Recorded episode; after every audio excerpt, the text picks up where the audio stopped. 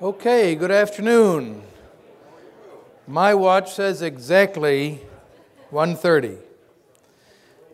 So uh, this talk, I hope, will be also complementary to the other, a little bit different perspective, more history, a bit less uh, sociology. And also, I front end loaded my talks you can get them out of the way and get to the fun things uh, later in the seminar. And also to establish that we begin and end on time, which, as I mentioned, is really important uh, to me, makes the seminar so much more enjoyable. So, I want to think about freedom uh, in a historical perspective and overcome a number of prejudices that are common, especially among uh, contemporary Americans. Uh, a lot of people seem to think that the history of politics and freedom is something like the following. We had this old thing called the divine right of kings, and then we got democracy, I don't know, like 1960, and now it's now. And the past was medieval or middle evil, as I've heard students say. Uh, and it was a fight between Catholics and Lutherans, and none of it makes any sense. And you hear that kind of talk all the time, even among people who should know better. Madeleine Albright, I think, was one of the dimmer figures in American history, uh, had said on a number of occasions things that revealed a lack of historical awareness. I recall when she was at the United Nations debating sanctions on Iraq, and she said, After all, we're not the country with all these weapons of mass destruction. Wow. she wasn't aware that the United States has more than the rest of the planet combined. Uh, but she also defined the Taliban, which is evil, and she, she got that. She understood the evil idea. Uh, but she said they were, they were medieval. So, well, that's actually not true. The idea of an Islamic state or an Islamic republic is not a medieval idea. It's not even very much of an Islamic idea. It is a 20th century invention. It is a modern ideological construct not rooted in Islamic history.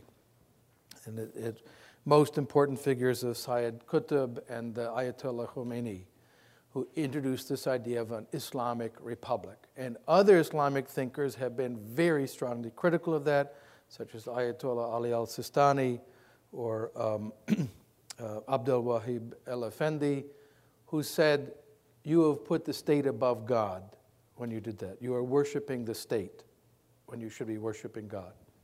So there's nothing medieval about that. Medieval in her language just seemed to mean, I don't like it but we'll try to use language a bit more uh, precisely. Now, this idea that there's the divine right of kings and then comes something, liberty, democracy, something, is upside down because also the divine right of kings is not a medieval idea.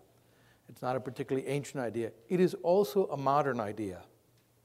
It's one against which people who believed in liberty were struggling liberty and the rule of law. So in some sense, many popular understanding of history are backwards. I think many people get their ideas of history from the Saturday morning cartoons, which is why they think humans and dinosaurs lived at the same time. Seen so many Flintstones episodes. uh, and I'm going to present a rather different perspective that I think is uh, more reflective of the development of the institutions of liberty. The first point is why is history so important to me? And one of my favorite historians, Tacitus, in his great Annals of uh, Rome, talked about the purpose of history. It's not just to relate at length every motion, only such as were conspicuous for excellence or notorious for infamy. History's highest function, to let no worthy action be uncommemorated and to hold out the reprobation of posterity as a terror to evil words and deeds. For him, history had a moral function as well. It was to remember the people who were worth remembering because they did noble and good things, and also to remember those who were wicked villains. So there's a fundamental moral function to history that I think is, should be revived and was quite important for Tacitus and also Lord Acton, if you're acquainted with that great uh, figure, uh, classical liberal historian, famous for the one thing people can quote him for power tends to corrupt, and absolute power corrupts absolutely. That was summation of his lifetime of the study of history was the corrupting influence of power. And he was very much influenced by Tacitus in this. Now, I'm very suspicious of big theories of history. You read people, they say, this was inevitable. Uh, presentism is always constant, the view that somehow the present was inevitable. Everything that preceded inevitably led up to what we have now. This is not true. It's a fantasy. Human history is full of accident and contingency and mistake and screw ups uh, and things that just could have been different. I don't think there's a necessity to history as the way it's normally presented. Everything is seen leading to the next, the next, next, and then what we have now. History is full of uh, strange events that, that could have turned out differently. So I'm very suspicious also of grand philosophies of history. It's the unfolding of this principle or that principle. We're acquainted with a few names in the philosophy of history, such as Georg Wilhelm Friedrich Hegel, that it was the realization of reason and the world, blah, blah, blah. I think this is all bunk, frankly. Uh, history is a little bit closer to um, the way it was portrayed by uh, Sir Thomas Plucknett, a great British legal historian. And I remember a, a student of his, a man named Harold um, Berman, who's a great legal historian in his own right. He said that when uh, Sir Thomas would open his lectures in the history of the common law, very dramatically, English gentleman, he would say, In the history of the common law, first one thing happened and then another. that it wasn't, he wanted to stress, sometimes it's just one damn thing after another. It's not the unfolding, the inevitable unrolling of a kind of uh, pattern or a carpet. Nonetheless, I think there are a few conditions that are propitious or favorable to the development of liberty, which is what I want to talk about. And the first is the presence in the culture of some kind of a higher law. And by that I mean something very simple. Law is not just an expression of will. Now, there are commonly, you'll hear in philosophy of law courses, will theories of law, that law is an expression of will, and usually the will of the ruler the one with power. It's a command do this, do that. But the alternative view of the idea of a higher law, law is something other than will. And there are two ways, at least, to understand this, and they've been summarized by various thinkers with two convenient cities Jerusalem and Athens. Jerusalem is associated with the idea of revealed religion. So, again, it doesn't actually mean just the place, but the idea that it's a city in which people received revelations from God. And this means that they're somehow not matters of human will. If you think about the story in the Old Testament, as the Christians call it, Moses receives the law and then reveals it to the people. He didn't sit down and say, why don't we do this and this and write it all down? This is the God's law, and the, the Ten Commandments were intended to be binding. There's the famous story in the uh, book of Exodus when Moses leads the people out of their slavery in the land of Egypt. And a very important principle is, is demonstrated in that story that God is transcendent to his creation. And that innovation, that the, it's a Hebrew innovation, God is not a thing in the world, but somehow transcends his own creation. And that is adopted by other religions that uh, claim to build on Judaism. Uh, and also, you can find it usually in a high theological form in other religions as well, such as Hinduism. but God is not a thing in the world, that it's a mistake to think God is this uh, uh, PowerPoint projector when it actually is an Apple computer. Uh, And the story is when the people are led out of their slavery and they're wandering in the desert, Moses goes up to the mountain to have some interaction with God. So if you think about it in contemporary terms, he goes to burningbush.com and gets a, a download of some sort and has some kind of conversation with God that transcends normal human understanding. And the story says, meanwhile, down below, the people say, Where's this Moses fellow? What happened to him? He split. And they go to Aaron. and They say, Make us gods to go before us like all the other nations. The other nations have gods. What, what's, what's, what's wrong with us? And in this story, Aaron says, Bring me your gold, your silver, your, your golden earrings, rather, your bangles. And he melts it and he makes of it a golden calf. And he says, Worship, these are your gods, O Israel, who brought you up out of the land of Egypt. And they worship and they dance and sacrifice. Meanwhile, up on the mountain, uh, God and Moses are having some kind of a discussion. And God says, Behold, this is a stiff necked people. Now leave me alone that my rage may burn hot against them, and I will completely destroy them. But of you I shall make a great nation. This what this means is you'll have a lot of kids. You'll have a big, big family. You will prosper, but the rest I will destroy. Something happens in the story that's really striking and in some ways makes it a uniquely Jewish story. And that is that Moses argues with God, which is maybe not the first thing that would occur to most people.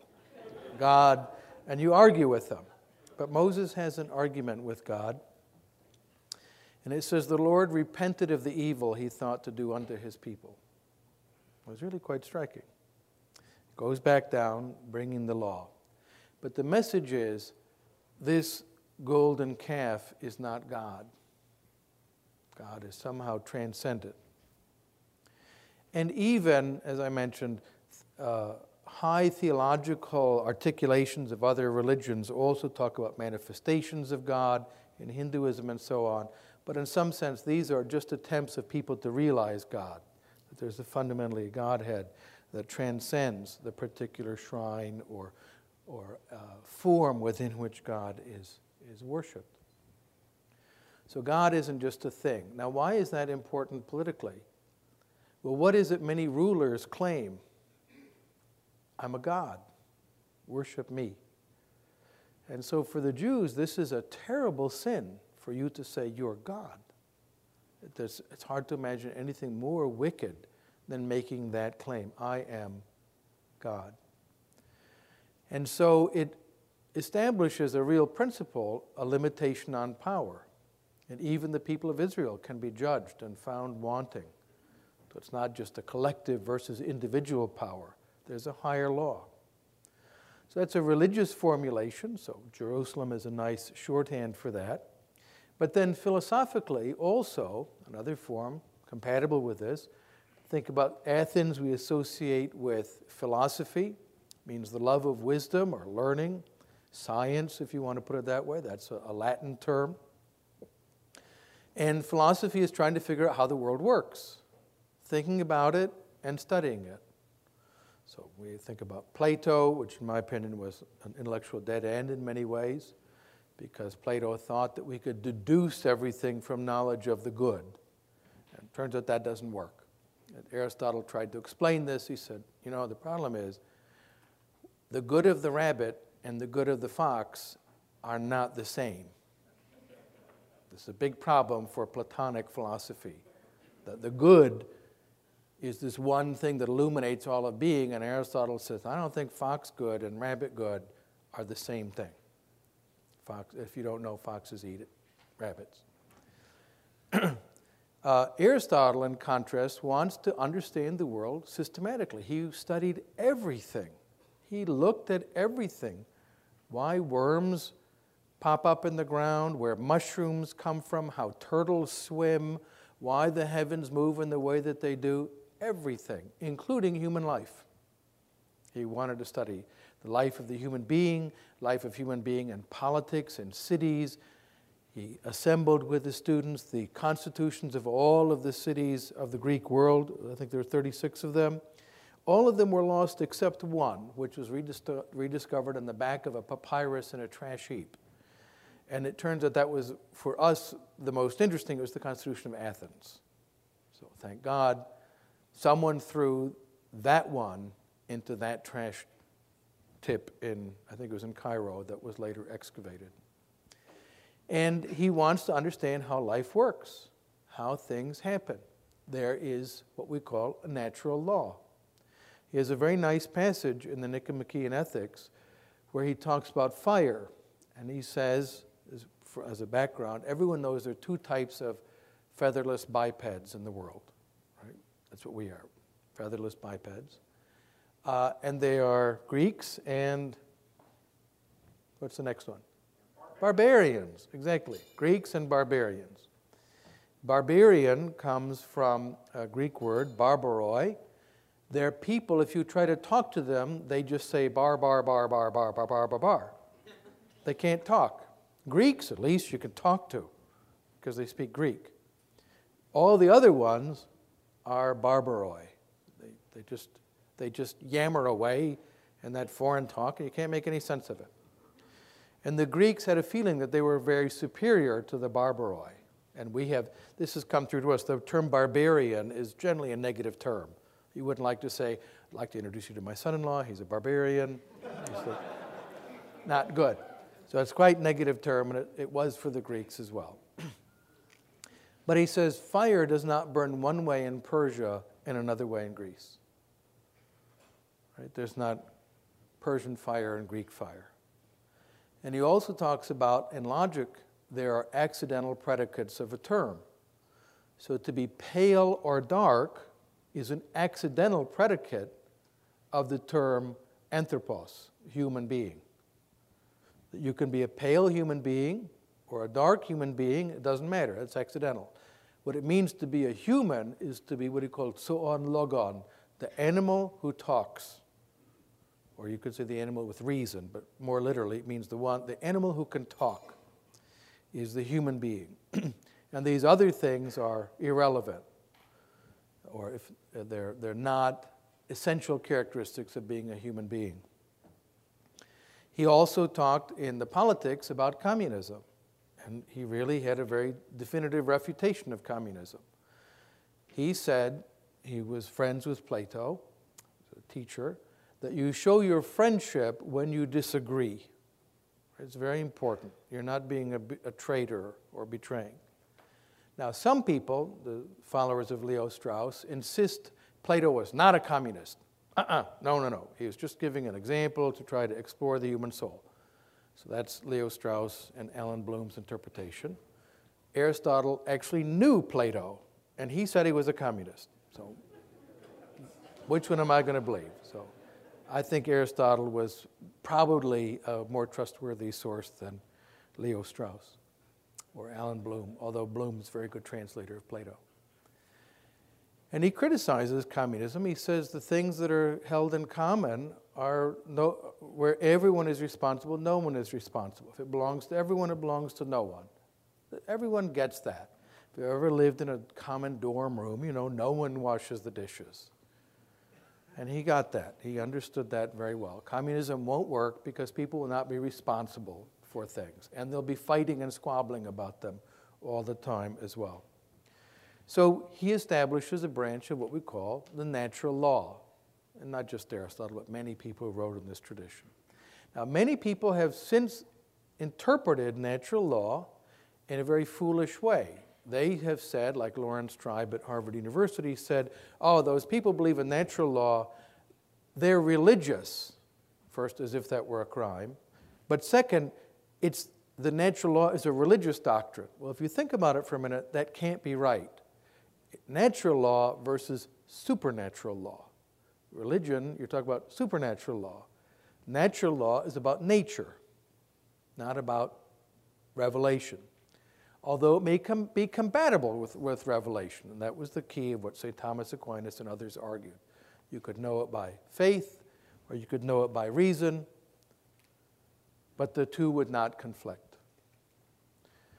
So we have the natural law, and the natural law we have highly developed in a modern branch of social science called economics. Here's a very simple statement If you abolish private property in land, people will eat each other. We know that. It's been done. In the Soviet Union and in Communist China, there was mass famine, starvation, and cannibalism. That's what happens when you eliminate private property in land. If you print a lot of paper money and you require its use as legal tender, you print lots of it, prices will go up. If you impose price controls, you will create shortages. Right? Those are natural law statements. That's what natural law means. There's nothing religious about it. So there higher, there's a higher law that governs human behavior. And second, law is not just made, as we're taught by politicians. I make the law, whatever I say is the law. And we hear this in contemporary American discourse all the time. Uh, again, um, Rahm Emanuel's, uh, one of his other famous statements, how, how much he loved executive orders. He put it very neatly as such a disgraceful statement. Stroke of the pen, law of the land, kind of cool. Right?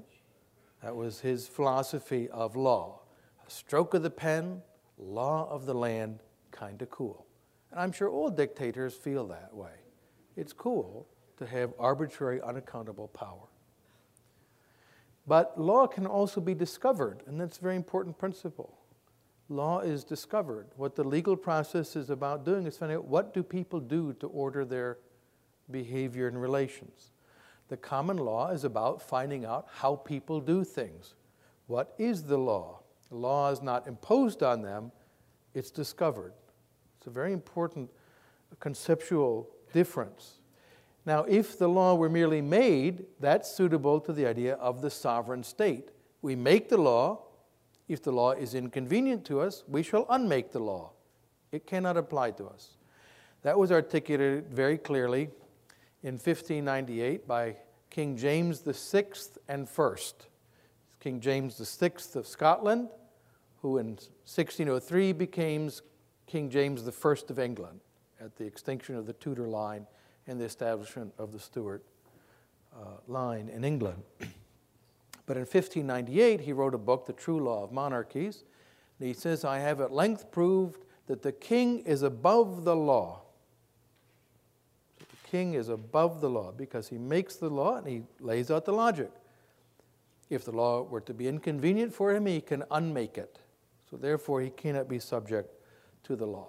But if the law is discovered, the discoverer can be subject to the law. An example from physical laws is fairly clear.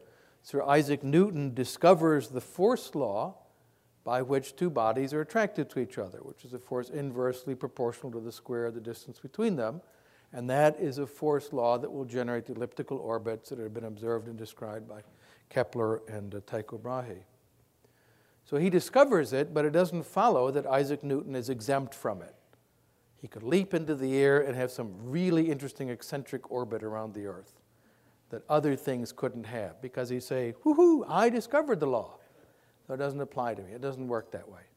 And similarly, legal bodies that discover law can also be subject to it in terms of human law. So these, condition, these elements of the intellectual life, I think, are propitious to liberty. Now, you'll notice that we have a lot of this uh, is dominant intellectually now in America. But still, the idea of the discovery of law governs a great deal of our legal processes, commercial law and other areas as well. now, if you think again about law and freedom, I mentioned very briefly uh, last night why those are so intimately connected. This is a long quote, and in the book you have of mine, I quote it two or three times. You can, you can find it easily. I think it's one of the greatest things written on this. The end of law is not to abolish or restrain, but to preserve and enlarge freedom. Where there's no law, there is no freedom. And I think that's very important. Contemporary libertarians sometimes will say, oh, law, we have too much law. When law grows, freedom recedes. And I think that's a conceptual error. They're confusing law with command. I think we have too many commands from our government. Do this, do that, do the other thing, don't do that, this is forbidden, that is forbidden. But that's not the same as law. Law is about rules to govern human behavior. As I said, Lon Fuller defined it very neatly that law is the enterprise of subjecting human conduct to the governance of rules. And we can see law emerging around us. There's internet law, there's eBay law, there's law that governs commercial transactions. If you have interaction with a credit card company and you challenge a payment on it, they actually have legal procedures that govern that. It doesn't just come out of the state legislature. Those are lawmaking and law enforcing bodies. And the key to be free, he says, is a liberty to dispose and order as he lists, that means as he desires, his person, S should be missing, actions, possessions, and his whole property, within the allowance of those laws under which he is, and therein not to be subject to the arbitrary will of another, but freely follow his own. So, a defining characteristic of a lack of freedom is being subject to arbitrary power. To be free is to be subject to the law, the same law for everyone not different laws for different people based on color, or religion, or status, but a common law. And no one is above the law, and no one is subject to arbitrary power from another person. Now, if we think about property, this is another quick clarification. In contemporary English, it has shrunk in meaning to mean this. We say, This is my property. John Locke would never have said that. would have been a barbarism. He would have said, I have a property in this clicking thing. That's much more sophisticated language. Lawyers here know property refers to a bundle of rights. If you have land or a house or anything, you have a bundle of rights, and you might be able to take sticks out of the bundle and sell them to other people. Mineral rights, rights of access. Uh, in my condominium association, I have the rights from the walls in but outside, I'm subject to the condominium association. So, for instance, my door has to be painted according to our colors. I, I desperately desire to paint a large, psychedelic, multicolored, iridescent dragon on my door, and I'm not allowed to because that right is in the condominium association, although it's my door. So, property is a bundle of rights. That's what property means. But for Locke, also, it has a broader meaning. It means life, liberty, and estate. You have a property in your life, a property in your liberty, and a property in your estate. That's this thing, is estate, your stuff.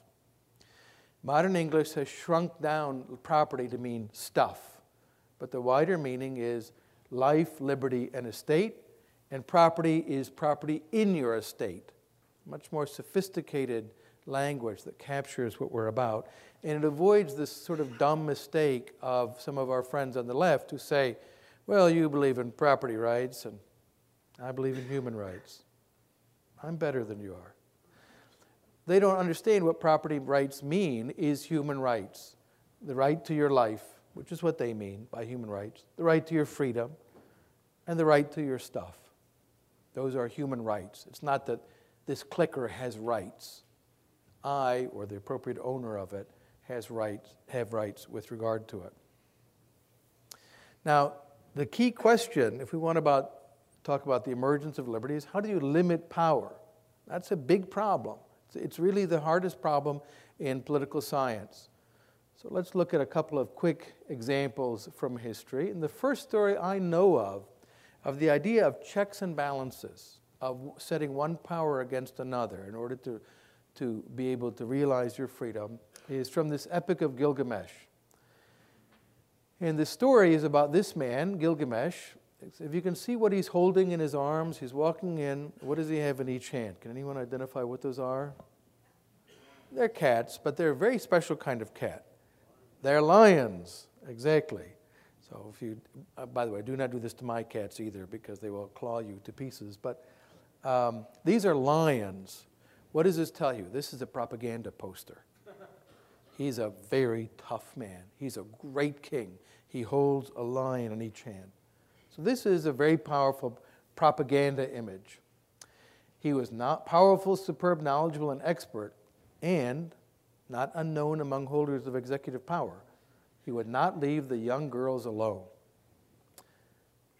Daughters of warriors, the brides of young men, the interns at the White House. the gods often heard their complaints.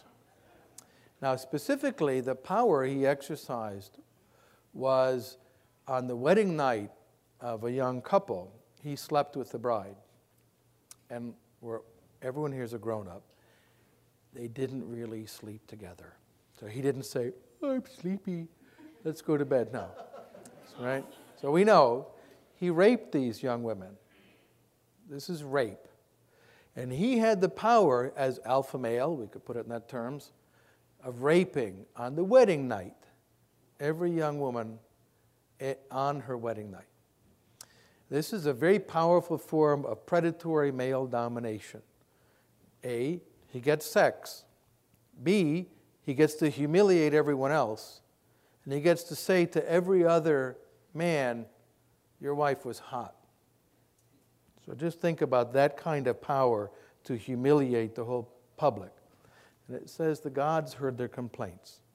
And one god in particular, Aruru, fashions a natural man, this man, Enkidu, out of some grass and some clay and so on. She makes this natural man. It's a wonderful story, by the way, really worth reading. For godlike Gilgamesh, an equal match was found. He goes to the city, they have many interesting adventures, and he blocks him at the door of the father in law, where the woman is waiting to be raped by the king.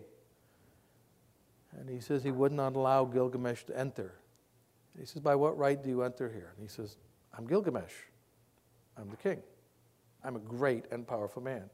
I carry around two lions. While they fight, neither one can defeat the other one. They leave the city. They have many interesting example uh, uh, uh adventures. It is a really uh, extraordinary tale. But the story is you need a power to check another power to be subject to the arbitrary, unlimited power of a man is unbearable. You need to have someone else to check him. And therefore, for God like Gilgamesh, an equal match was found. By the way, after Enkidu dies and Gilgamesh comes back, they become friends and so on. Uh, he comes back to the city of Uruk, and the walls have grown taller, and the city is more magnificent. And I think there's a subtle message. This was in the absence of the king. And there's a, a, message there that the king may not be so important for uh, prosperity. We can move forward to uh, Sumeria.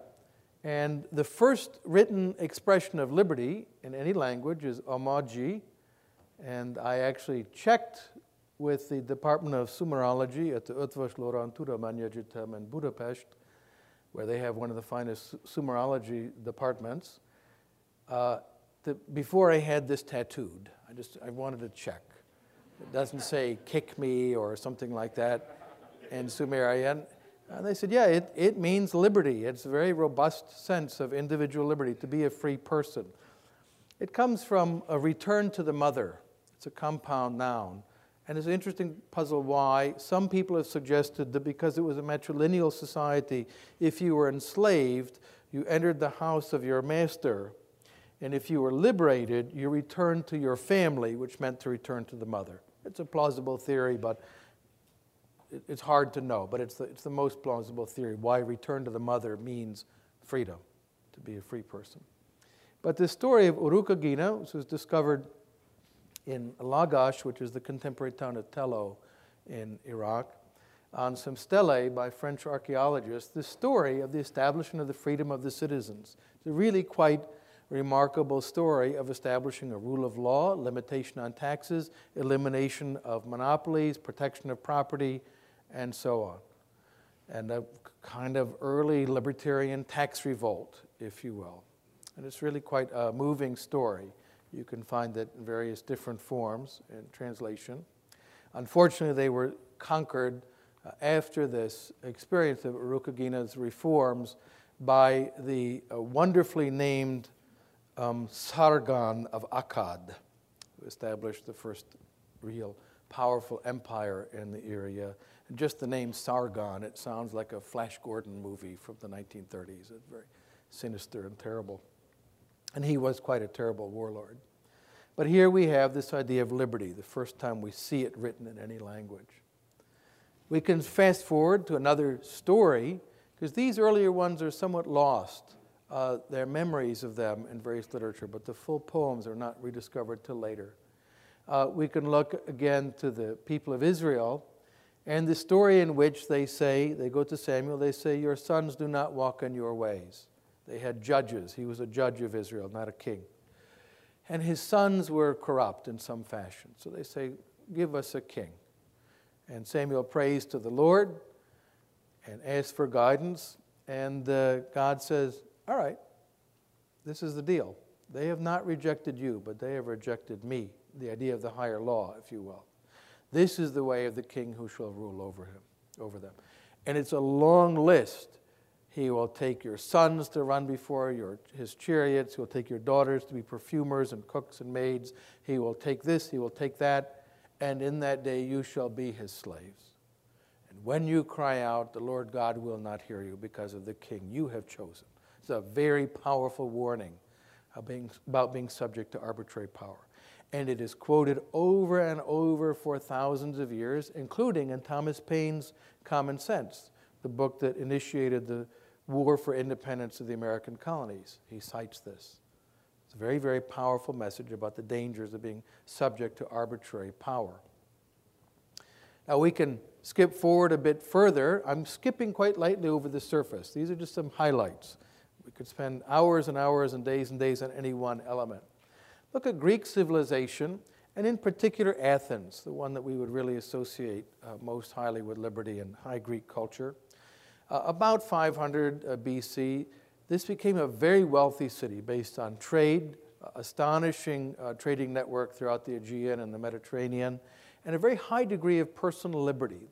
This is one of the things we find is that mercantile cities, cities based on commerce and trade, develop personal independence and liberty uh, to a very, very high degree. And really quite remarkable uh, civilization. Women also have a much higher status than they do in other societies. I think this is a fairly good uh, marker for these things. Uh, women, we don't want to be overly uh, romantic about this matter. They were not equal citizens, they were not citizens at all, could not vote. But women had their own intellectual life. There were salons run by women. Uh, Socrates' teacher, Diotima, was a woman, for example. Uh, so they had a much higher uh, status than in most of the other civilizations around them. Now, there were two invasions of Greece by the great Persian Empire, this enormous land empire, roughly Iran and surrounding areas, uh, and very expansionist. And they had conquered the Greek cities of Ionia, uh, Turkey, we could say, Anatolia, and so on and uh, were moving into Europe, into Greece, and assembled massive armies. And twice they were driven back. And there are various uh, portrayals of this in popular culture. I will warn you about one. The movie 300, if anyone has seen that, is a, a dreadfully bad movie, in my opinion. It was inaccurate in every detail, except there were 300 of them. Uh, everything else is wrong. And I have to say, I'm not the most sensitive person in the world about this. It was, I think, one of the most racist movies I've seen in all my life. It was uh, just astonishing because all the Greeks are rugged Englishmen and Englishwomen, and they're beautiful white people. And all of the other side are dark, uh, evil, despicable, and Asiatic. And I, just, I was just struck by the, the uh, repulsive racism of the movie. So I, I hate that film. Uh, so I don't, don't, don't watch that to get your image of it. There are much, much better uh, uh, versions of this in popular culture. But they are repelled twice. The Greeks of the uh, Greek mainland fought extraordinarily bravely. And then it led to a question what were they fighting for?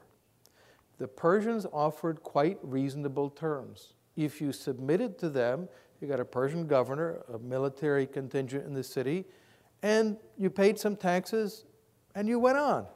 then you're part of the great Persian Empire. Life's okay. If you fought them and were defeated, it was very bad for you.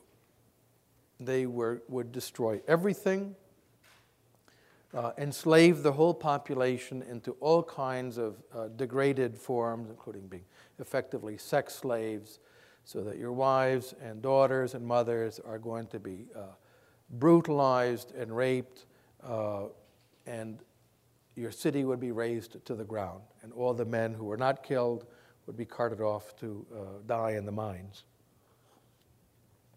But the Greeks fought, and it led to a great flourishing of culture. What was it we were fighting for? And you get from this period all of these wonderful poems and plays that are meditations on what is law. Think about the Oresteia, think about Aeschylus, and so on. What is law? What is freedom? What is justice? And so it's an enormous um, uh, upwelling of culture that comes out of this. Later, a great war between Sparta and Athens is an, another occasion to think about liberty. The Spartans, as in this horrible, despicable movie I mentioned, are portrayed as wonderful, brave people, defenders of everything good and noble and true. And the Athenians, most philosophers have looked down on them. Most philosophers have loved the Spartans, Plato, Socrates, um, uh, Rousseau, one of the most despicable human beings who ever lived, in my opinion, um, loved the Spartans and hated the Athenians. The Athenians were business people, they were merchants, they allowed foreigners, they allowed metics, basically was a green card holder. Um, they had resident foreigners in their city. Aristotle was not Athenian, he was from Stagira. So he's often referred to in the medieval literature as the Stagirite, means Aristotle of Stagira. And uh, when these two powers clashed, there was an occasion to ask what was at stake. And Thucydides, in his History of the Peloponnesian War, the many speeches that he reconstructs or makes up, it's a little hard to know, but there are many wonderful, brilliant speeches uh, in it. Pericles' funeral oration, he compares Sparta with Athens. And in Athens, each one of our citizens is able to show himself the rightful lord and owner of his own person. We discuss things before we commit to battle. We are not afraid to talk things over first.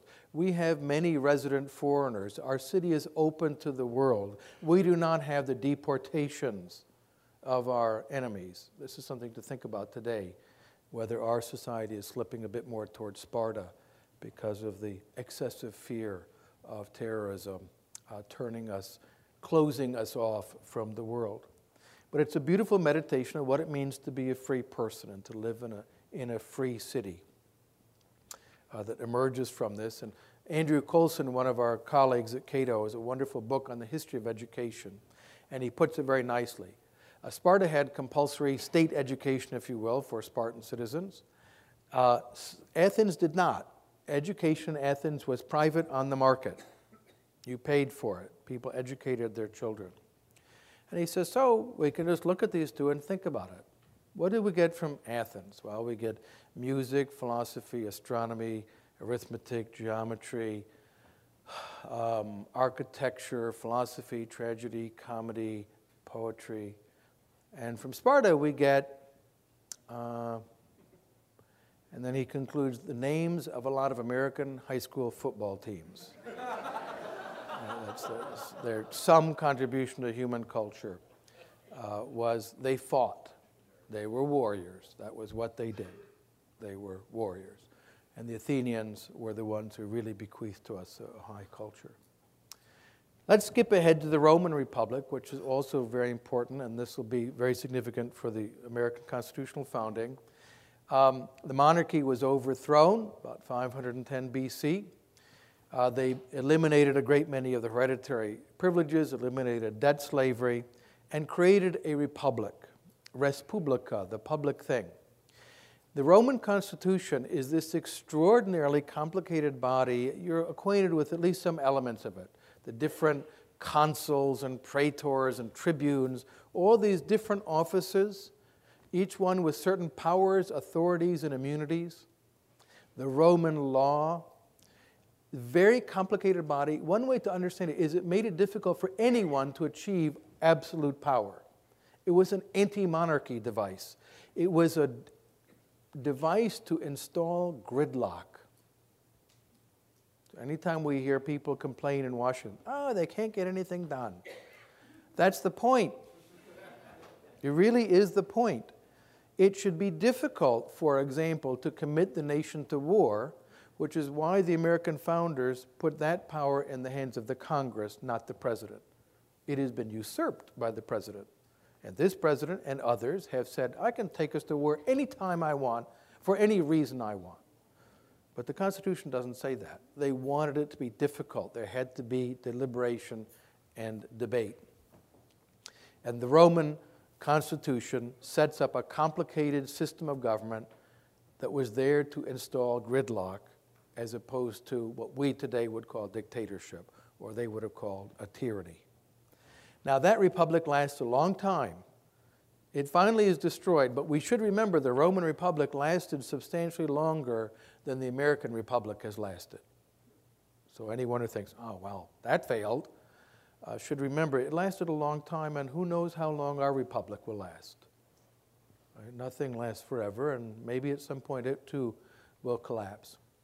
Uh, it uh, is destroyed largely because of the political power struggles among various elites. It's a very complicated story and many theories about it. We could date the real end of the Republic to this year, and that is Cato the Younger had led the troops at the Battle of Thapsus against Julius Caesar, and he committed suicide.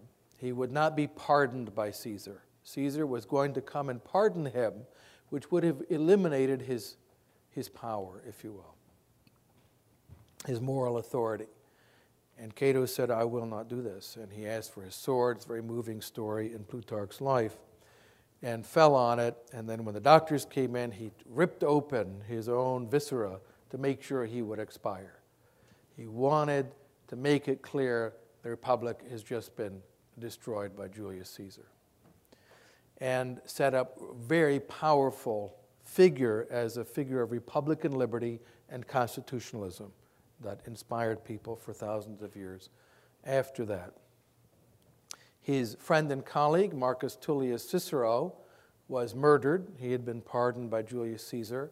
And then finally, when Augustus Caesar, after Julius was assassinated, partly by the son in law of Cato the Younger, uh, Octavian comes in as the heir to Julius, takes power, makes a deal with Mark Antony, and part of the deal with Mark Antony was, I'll let you kill Cicero, even though uh, Octavian or, or, Caesar Augustus didn't like the idea because Cicero was his friend. That was politics at the time. So he was uh, murdered, and his uh, head and hands were displayed in the forum. And the malicious wife of Mark Antony went up and pulled the tongue and plucked, uh, pushed her silver hairpin through the tongue so he would never speak against her husband again. Uh, talk about petty.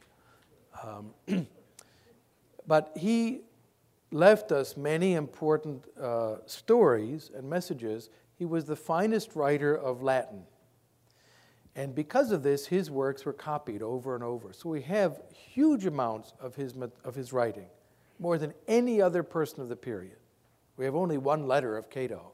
We have volumes and volumes of Cicero partly because he wrote so many uh, letters to his friend Atticus, who lived in Athens, and those were preserved in Athens, but also his other books were such beautiful Latinity that people copied them to learn Latin all the way through the High Middle Ages. And he transmitted many of the doctrines of the higher law to the modern era. We know a lot about classical philosophy because of this man. Because of the accident that people copied his books because he wrote well, including this idea of the higher law. And there are certain passages that you find repeated all through the High Middle Ages up to the modern era about the higher law and about treating other people with respect and not acting violently against them, about the value of, of peaceful relations. Now, that world came to an end. The classical world ends, and a new world is created. We call this the High Middle Ages, and have the Germans having come in, the Roman Empire having collapsed, Christianity having arisen. A lot of things happen I'm going to skip over. I'm going to talk about this important year, a German monk, this man, Hildebrand, becomes Pope Gregory VII. And he revolutionizes the world. He establishes the independence of the church from the political body. Prior to that time, what we today call church and state were constantly intertwined. Bishops would exercise what we consider political authority, and political figures, kings, and so on, would exercise religious authority. This man changed that in the Latin West and instituted the great Reformation of the church. In 1075, he sent a letter to Henry IV of Saxony, the German emperor, and he said, it's a very complicated document. It's not clear if it's a letter or a list or how it came into his hand, but it's a list of claims. The Roman bishop alone is the head of the church. He has the right to install bishops with their authority. And this is a very important struggle called the investiture crisis, in which the German emperors had said, I get to name the bishops in Germany. And this man, Hildebrand, says, No, that's my job. I name the bishops, not the German emperor. This is very important because it's a struggle over power and wealth. The church has become very wealthy at this time. Property rights are becoming more secure a lot more economic activity, partly because of the church's activities. And so there's a lot of wealth at stake. And Gregory institutes reformation of the church. He challenges the pope. They have a kind of intellectual duel. And finally, the, the pope receives Emperor Henry IV of Saxony, who came before him to beg his forgiveness and be readmitted into the communion of the church.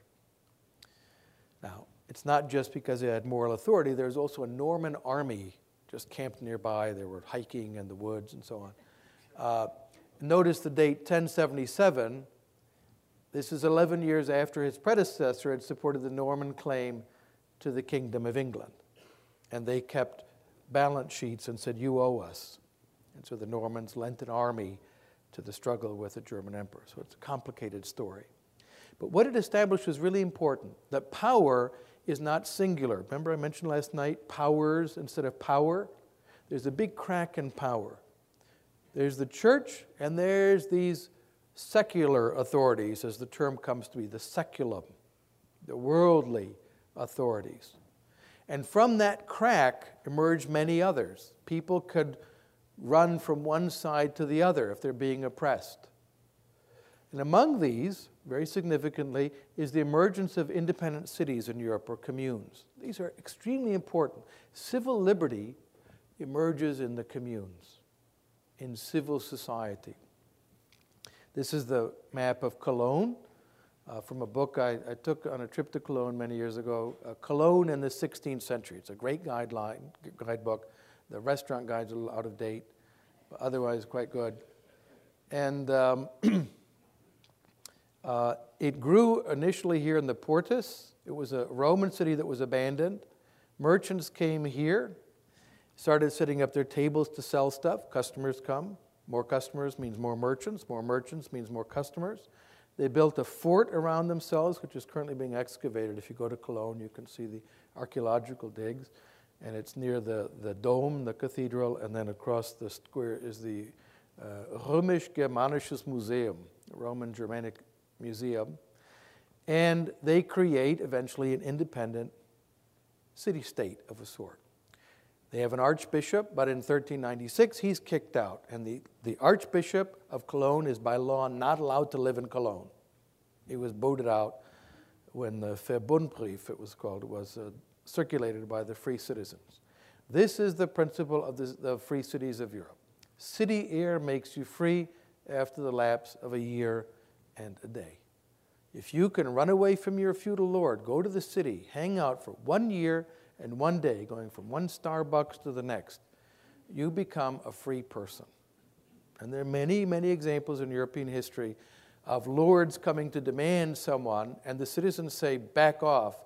This person is now a citizen. He's been here a year and a day.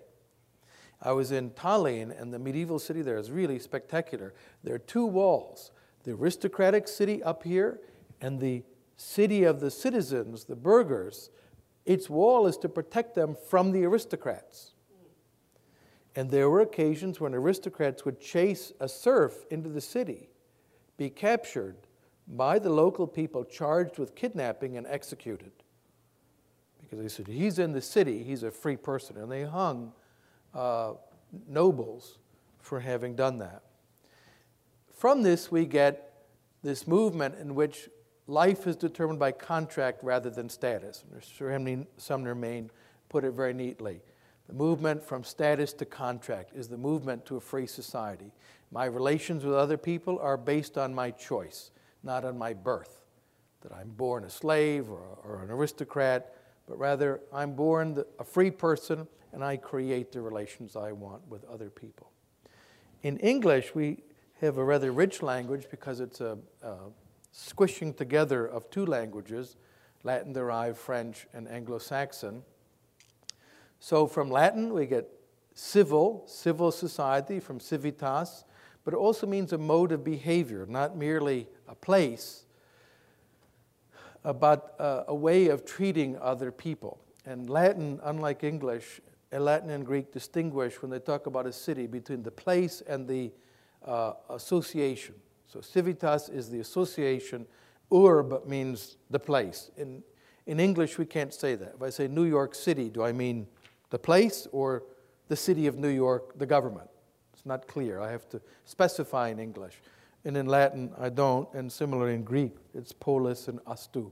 Polis refers to the association and laws of the people. So we get civil, mode of behavior, civil behavior. You go to England, you hear mothers say to their unruly children, be civil. It's a wonderful phrase.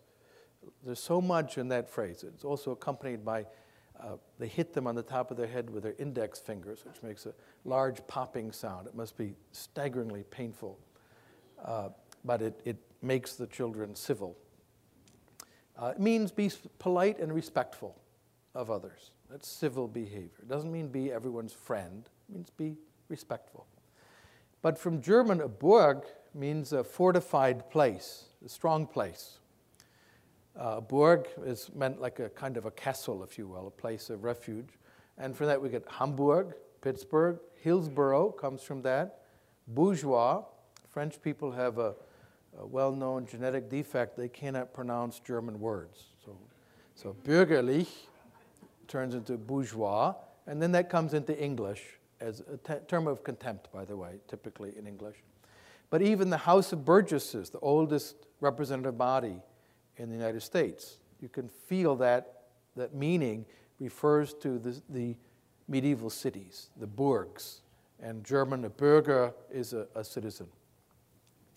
At about the same time this is happening, you get the written charters of privileges and immunities. So Magna Carta, 1215. I was talking to one of the participants earlier. No free man shall be taken imprisoned or disseized, means have your stuff taken, outlawed, banished, or in any way destroyed. Nor will we proceed against him or prosecute him except by the lawful judgment of his peers. That's trial by jury. That's in the American Constitution. That's where that comes from. Or by the law of the land, due process of law are traced back in the American Constitution to these documents. But they're not just English. The English are very proud of Magna Carta, and sometimes you'll hear them say, oh, other nations didn't have anything like it. Although, if you go to Runnymede, look at the monument to Magna Carta. It's built by the American Bar Association, just to let you in on that. But this is actually a European wide phenomenon. It was happening all over Europe about the same time. Limits on the powers of kings early forms of constitutional restrictions and bills of rights that are happening all across Europe. They persist in England. So England is very special in this regard, partly because after the Spanish Armada, there are no more serious attempts to invade them. They're not conquered, unlike much of continental Europe, which, which is subject to periodic conquests and all the bad things that come with that. The doctrine of the individual rights is emerging at about the same time. And these are parallel movements. No one is the one cause of liberty. These are all contributing features. In Innocent IV, in a famous decision about the Crusades, he says that infidels, Muslims and Jews, have rights. That's a very important point. We know in practice less respected than in theory. But he established very importantly, he said rights are not only for the faithful, namely his fellow Christians, but for every rational creature, including the Muslims and the Jews and anyone else. They didn't know about Hindus and Buddhists at the time. But the principle is they are human beings. You may not take from them their stuff, their lives, their freedom, their jurisdiction, which means their political independence, unless you're defending yourself from them. Then it's different. But you have no right to aggress against them. We see the idea of individual rights. Marsilius of Padua, some years later, articulates the idea of dominium, referring to the human will. Human beings, rational creatures, have mastery of their own behavior sovereignty of the person, not of the state, if you will. One way to think about it. These are contributing to this doctrine of individual rights. Those theories are then applied and radicalized and purified when the Spaniards come in contact with these strange creatures in the New World who are like barbarians. They call them Indians. And you talk to them and they, they don't make any sense. They can't speak Spanish. So some said, well, they're here for us to enslave. And others, this great man, a great proto libertarian, Francisco de Vitoria, he says they have free will, master of their own actions. By natural law, every man has the right to his own life and to physical and mental integrity. Mental integrity means no forced conversions. And you'll notice he is a churchman, he's a priest. And he said to force someone to accept the Christian faith is a sin. It is a sin of violence, and you force him to commit the sin of hypocrisy because he only confesses his Christianity out of fear, not out of belief. It's a very clever move to try to defend the rights of the Indians uh, not to be coercively uh, baptized. And then this great man, Bartolome de las Casas, who had gone to the Americas as an adventurer, and he saw horrific crimes committed against indigenous people and he documented these. He was converted by an itinerant priest who said, You know this is wrong, and really uh, changed his heart. And he dedicated his life to defending the rights of the indigenous peoples uh, against forced conversion, against murder and torture and enslavement. And oops, in his, um, it's a media thing,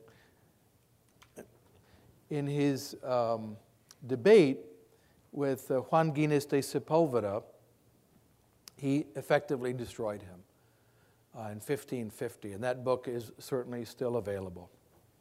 Uh, was one of the great statements of the principles of individual liberty and a statement against slavery. We can move ahead institutionally, that's a bit of intellectual history. The Dutch are great heroes in the struggle for liberty. Again, they're commercial people, they trade. They're the pioneers of, of um, religious toleration. College professors throughout the ages who want to take credit for religious toleration do not believe them. Most intellectuals have been advocates of oppression. Why? Because they know what's true.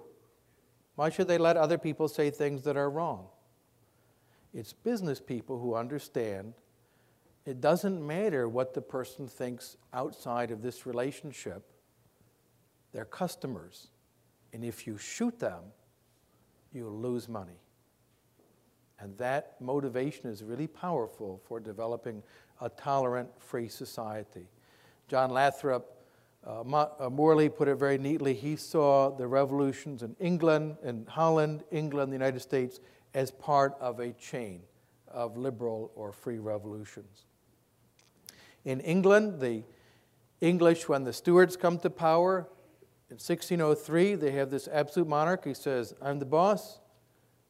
You don't matter. I'm above the law. And the English say, Well, we're not so sure about that. And their great uh, figure, Sir Edward Coke, defended the supremacy of the law above king and parliament. The common law was supreme, not will. And the English uh, revolt against uh, their king. There's a great English Civil War. And in it, the first real libertarians, the levelers, this was initially an insulting term.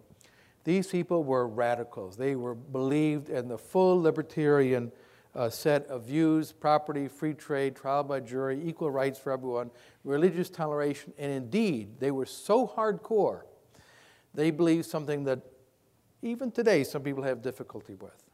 They believed even Irish people have rights. right? Which is a very difficult pill for the English uh, to swallow. But the famous occasion in Burford, if you go to Burford in England, you can see the church there where leveler, levelers were imprisoned. And on the baptismal font, it says Anthony Sedley, prisoner, 1649, scratched into it. They were shot because they said, We will not fight the Irish. We will not wage cruel war and persecution over matters of conscience. The Irish being Catholic, the levelers and the English, dominant English parties at this time were Protestant. And they said, We will not do it. And we are free men. You cannot force us to commit an injustice. We will die first before we do what we know to be wrong. So these are really great heroes of liberty. This man in particular, John Lilburne, we owe the right to trial by jury to him. Uh, he dedicated his whole life, as these other gentlemen did, and ladies also. There were women levelers, a very interesting phase in the development of modern politics. It infuriated their opponents. How dare women, women, raise their shrill voices? Unless she's the queen, in which case you must give her absolute obedience, which is incoherence. But they wanted women to shut up. But there were many women levelers, including uh, the wife, Elizabeth, of uh, John Lilburne. John Locke, the figure we know better, he was influenced by the levelers but never acknowledged them.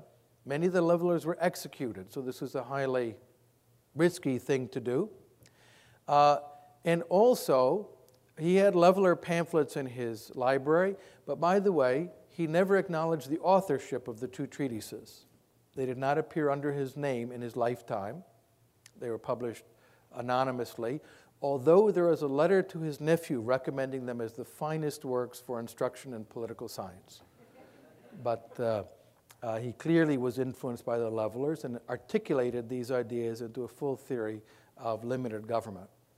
Skipping ahead, I want to mention a very important figure from France, the great Turgot, who uh, abolished forced labor in France. He was a finance minister. Uh, he was trying to lead France towards a free trade, more English model of a limited constitutional monarchy and personal freedom. He failed. But he was a great friend of the American colonists and corresponded with uh, the American colonists. As he said here, limited government was to be the key to American success. Uh, Turgot. No, not Trudeau, a very different man. Turgot. Yes, Trudeau uh, had a rather different version. Uh, the Americans, what I'm really leading up to, in some sense, is that the American founders drew on this great tradition. They didn't just invent it all, they had all of this behind them and established a remarkable nation with the claim all men are created equal. A very bold, radical claim that we know was not realized at the time. It was far more aspirational, if you will. As uh, Thomas Jefferson uh, put it very neatly to Henry Lee, it was not to find new principles or new arguments never before thought of, right? But to place before mankind the common sense of the subject in terms so firm and pl- uh, plain and firm as to command their assent. So he, he did not have any text in front of him. He did not write anything, copy anything, but you can hear these voices speaking through his text. And Randy Barnett will walk us through the declaration. Well, with, with that, I want to conclude. My goal was to bring you up to that period, and much more able hands, Rob McDonald and Randy Barnett, will explain from that point forward.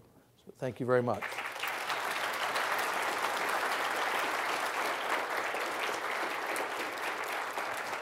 We have time for maybe two um, uh, points to be raised. Yes, sir. Tom, thanks so very much for this. I'm trying to better understand exactly what you mean or all the possible interpretations of discovering the law. three possible meanings that come to my mind are one, discovering what people think the law should be, two, uh, discovering how people actually interact with and self organize, interact with each other, and three, discovering what would be most efficient or effective as the law. It's two. Okay, all right, uh, that's good. Um, uh, if I may, a couple of thoughts on that. I, it, two things I can imagine make it harder to discover the law. One is regulation, because it prohibits them from trying things that would reveal how they would self organize. And two, uh, actually, this would be in a different sense of, of in that it would keep us from discovering what is most efficient or effective, and that is there's a single large geographical government that uh, doesn't allow for lots of trials to be going on in parallel. Um, here's a question In this day and age of big data, would it make sense to deliberately do experiments or other form of research to discover the law? And, and finally, an economist that I like a lot, my friend Brian Arthur of the Santa Fe Institute, whom I would call Schumpeterian, if not libertarian, uh, suggests uses agent based modeling to discover which of two sets of rules for security trading would have the fewest unintended consequences.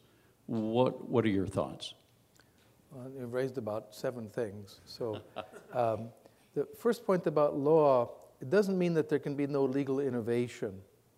One of the nice things about contract law is people can come up with new contracts that people hadn't thought of before. And that's how contract law evolves. So there's a place there for discovery of new forms of legal ordering. You're not just set in a certain number of categories. Well, all kinds of things that are possibilities that now we're seeing in all kinds of uh, new kinds of electronic markets and so on that people hadn't just couldn't have anticipated. The key is to have a competitive process so that we can try what works. And if there's some contractual relationship that generates big agent principal problems or other issues, well, people will learn from that. They'll either adapt it or they'll abandon it and try something else. So it doesn't mean that it's just a conservative force. It has a certain conservative, conservatism to it, but it can adapt and change. Now, the question of finding out best methods of ordering things, I'm all in favor of that kind of research agenda. What I don't like, and I think we'd be on the same page, is giving someone the dictatorial power to impose that model on us. That's a big mistake because then you have the problem of, well, what if you got the wrong one? And now we're all stuck with the same thing. So I like, uh, I prefer having multiple competing and overlapping legal jurisdictions which to a substantial degree we have right now. Right? Law is not the monolithic system that many people think it is.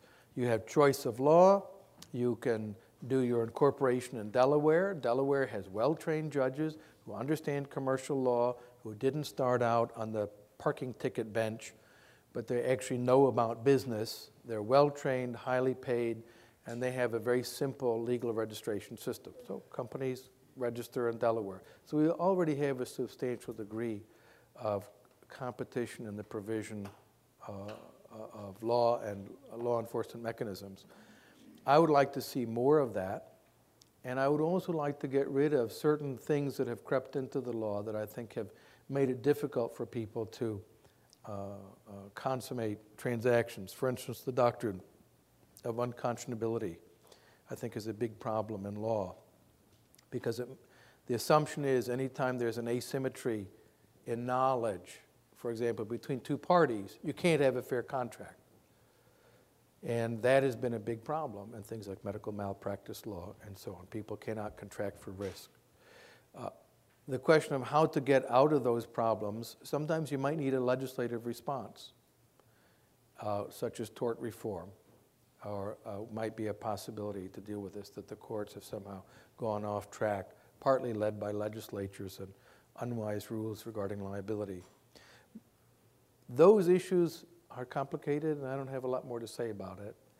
Uh, but the key is law is not just the command of the guy with a stick. It's, a, it's something that has to do with finding the rules that allow us to live together peacefully and bring about mutually beneficial exchanges. That's really what law should be about.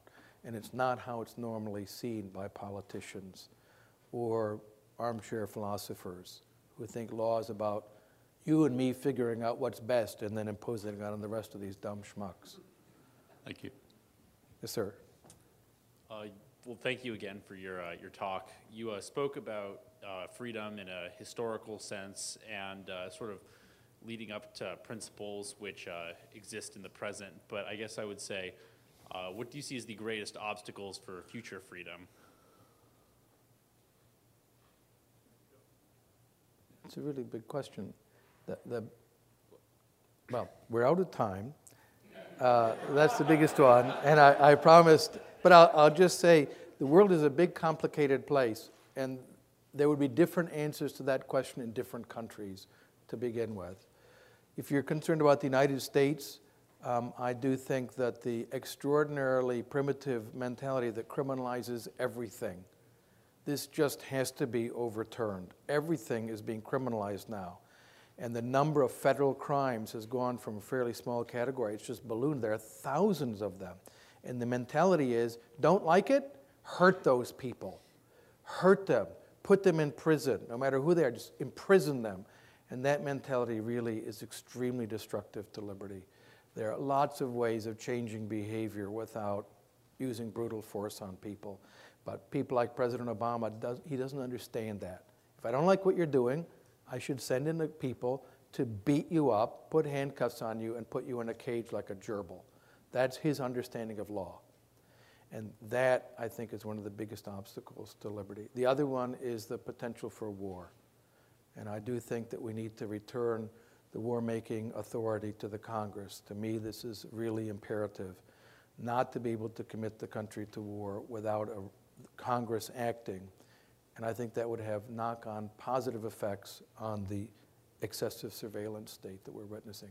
But we're over time by, by 27 seconds. Not good. Thank you very much.